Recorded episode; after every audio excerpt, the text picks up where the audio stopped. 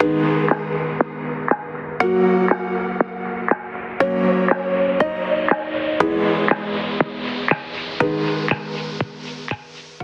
everyone, welcome to the show.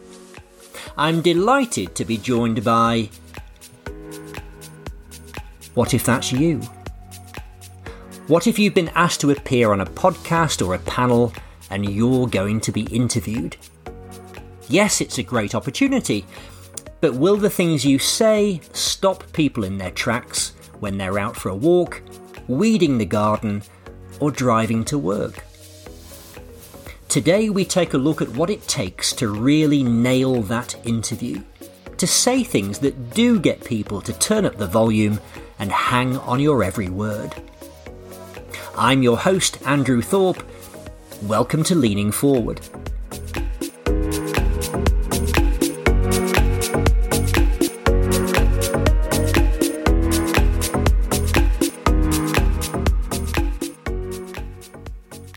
Start by talking about preparation. So, when you hear um, really good interviews on professionally produced podcasts, it's no accident that they come across well. Uh, the host has done some research on the guest um, and will often start with a, a, small comment that they've made or a line in their book um, as a kind of grabber, an opener. So, for example, Monica Galetti uh, the the TV uh, MasterChef judge and, and chef, uh, was interviewed on Desert Island Discs recently by Lauren Laverne, and the host opened with a quote that she'd heard from uh, Monica some time before. Um, she'd said, um, "There's always a problem. Every day there's a problem. Uh, the main thing is to keep calm. The last thing the team needs to see is us at the top." running the show panicking.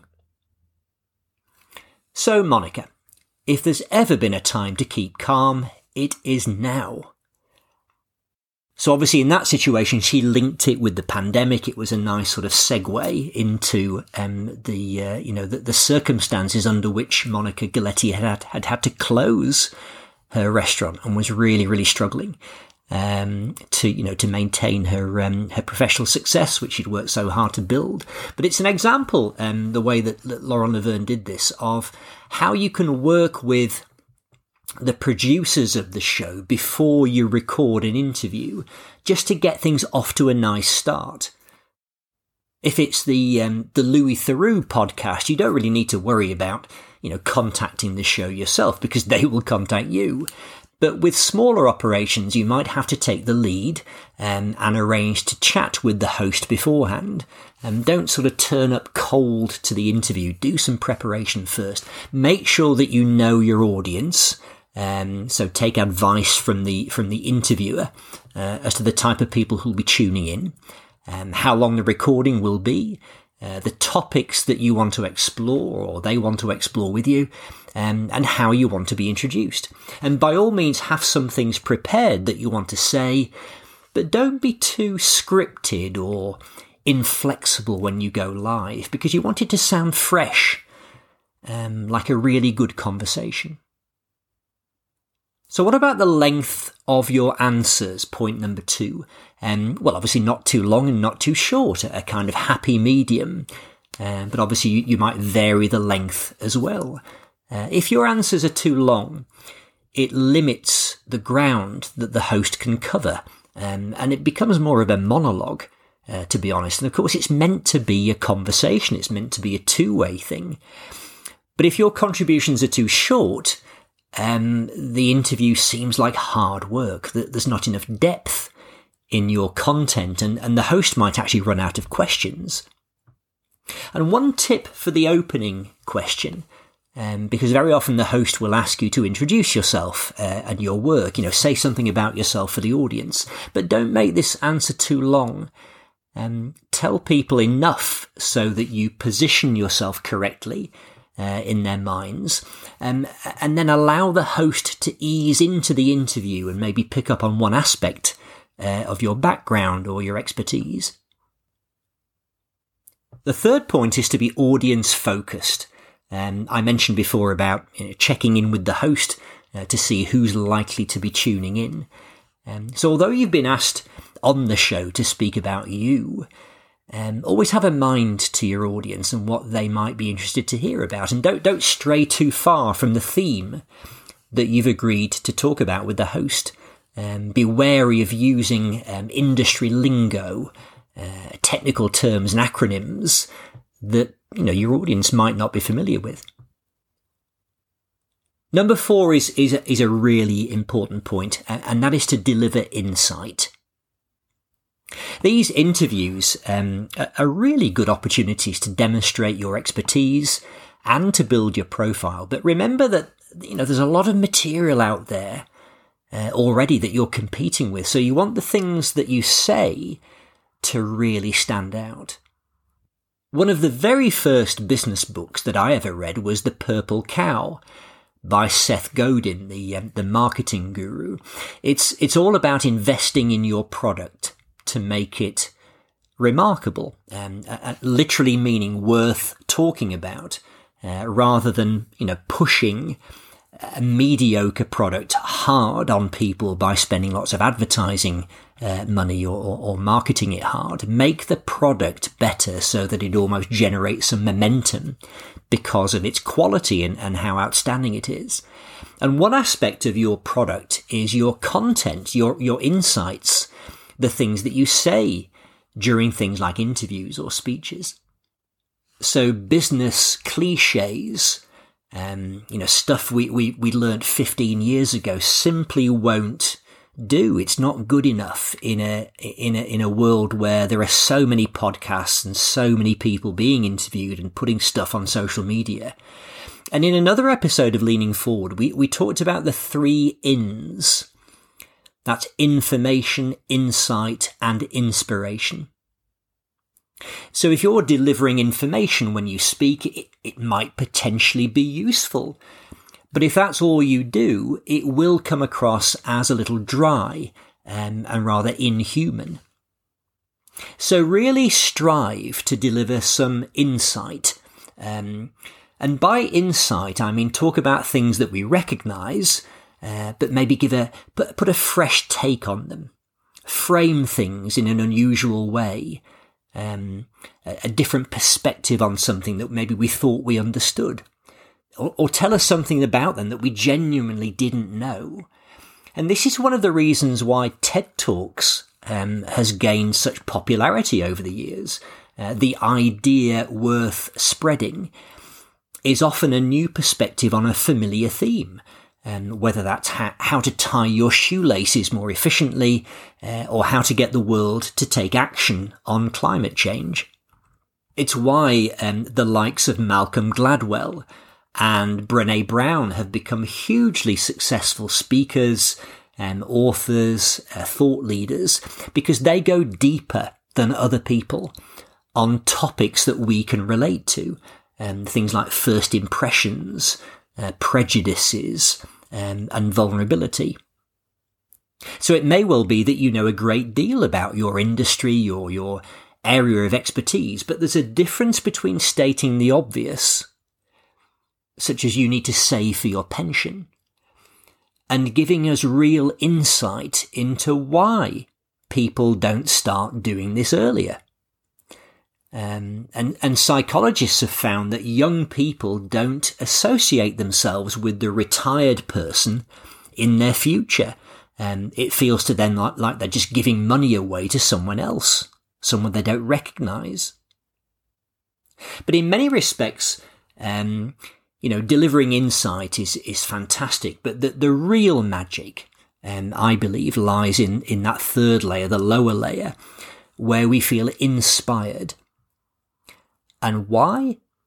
Well, it should come as no surprise that the best guests on talk shows are invariably the best storytellers. Which brings me to number five. So consider how you can educate your audience through stories. If you only describe things in abstract terms, um, you, you won't connect with your audience. It will sound too theoretical. And you're also expecting them to take your word for it, that doing this or that is a good idea. It's almost like a list of things that you're telling them to do, but you're not really helping them picture in their minds, you know, what this is about and whether they see themselves in these situations.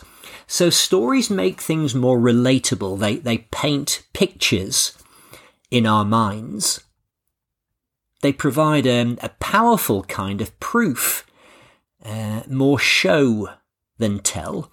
Uh, and if the story involves a personal experience of yours, you're also connecting yourself with your message. And in that sense, it, it feels more trustworthy, it's more authentic. I've put a, a link in the episode notes to a fascinating interview that I came across a while ago with a food writer who lost her sense of smell after contracting COVID. And the story um, is naturally more powerful because of the relevance of smell to her job. But through her personal experience, we as an audience discovered that there's more to smell than meets the eye, um, or maybe that should be the nose. We assume it's um, a physiological issue, but it turns out that there's a lot of psychology involved as well, because she had to learn how to smell again. And because she's a journalist, of course, she told that story beautifully. But without her story, all you've got left is an abstract explanation of what smell is, why we lose it, and how we might go about regaining it. It's far better to tell the tale um, and then build some theoretical understanding around what happened and finish with some sound advice. Point number six, in a way I've already touched on this, is to make it personal. So it's an extension of that previous tip on storytelling. It, it means you're letting us into your world into your heart. And of course, it builds trust in our audience. It just feels more authentic because you're weaving your own experiences into your advice. And there's another link in the episode notes to a recent interview between um, the boss of TED Talks, that's Chris Anderson, and the Start With Why man, uh, Simon Sinek. Now, Simon always strikes me as um, a highly confident and a very knowledgeable uh, uh, and wise uh, man. So it was quite moving in a way to hear him talk of a dip, a real dip in confidence that he experienced during the pandemic and how he and his friends entered into a pact um, that meant that they would never cry alone. They would reach out to each other if they felt anxiety or, or hit some kind of um, you know, mental wall or, or, or, a low. And it struck me as a remarkably vulnerable thing to say from someone who always comes across as very strong um, and, and very steady. Point number seven is, is a hard word to say, and that's specificity. Uh, being specific. and I recall um, a few years ago, I invited a guest expert uh, to one of my presentation skills classes, and his name was Alistair MacDonald. And he was formerly a, a, journalist. I think he was the environment journalist for the BBC. And I will never forget um, a piece of advice that he gave us that very evening. He said the most beautiful phrase that you can use when you're speaking to an audience is, for example. And again, it's about moving away from that sort of general, broad, abstract language. And instead, you, you zero in on detail. You provide a concrete example of the thing that you're talking about. And observational comedians do this really well. Um, Jerry Seinfeld um, found something interesting in the word building. He said, Why do they call it a building? He asks. And um, it looks like it's finished. They should call it a built. And if you're telling a story about um, a significant moment in your life, like a, an important speech, give us some detail. And I'm not so much talking about the factual context of the story, the, the, the when, the where, the who, etc., because you've probably done that in the setup. It's more about something that happened during the talk. I remember a, a, speech I gave in Romania once where I couldn't get the clicker to advance the slides. Um, you know, I was just starting my presentation. I was clicking away. Nothing happened. It wouldn't advance to, from slide one to slide two. And I didn't realize that I had the clicker upside down. So I was trying to reverse from slide number one. So obviously nothing happened. And then a techie raced onto the stage and he uh, turned the device the other way around in my hand and, and, and I felt like a bit of a dimwit. Um, but um, anyway, I, I, started off with a giggle and it went quite well after that. So detail might also be voicing the phrase someone used in a, in a conversation or a, a misunderstanding that was caused, uh, let's say, by predictive text. And, and one of my favourite examples of this was a daughter texting her father. Um, uh, I, I, she was out with her mother somewhere and she wrote, What do you want from life? to, to her dad. And he thought, oh, that's. What a grown up question. Isn't, isn't that wonderful? He's very proud of his daughter for asking such a, a philosophical question. But she actually meant to type, What do you want from little?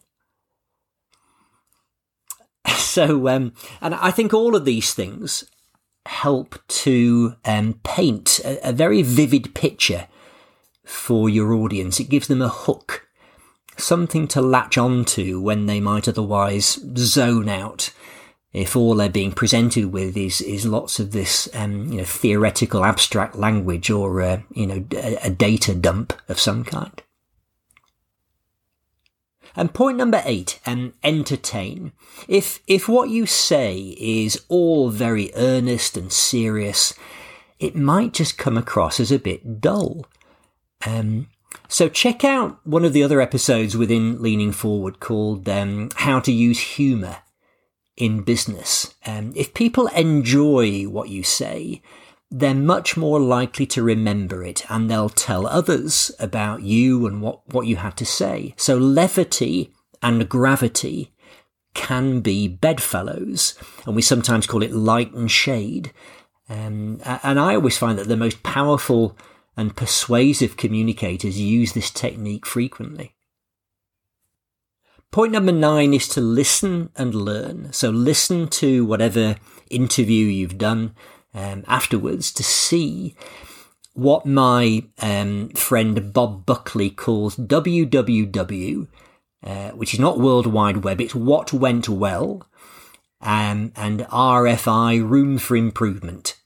Um, so it, it's helpful to get feedback as well from someone whose opinion you trust, uh, someone who won't sugarcoat things but will still be very constructive. And listen to other popular interviews um, both on podcasts and in you know things like the Graham Norton Show, uh, to learn what the best guests do well.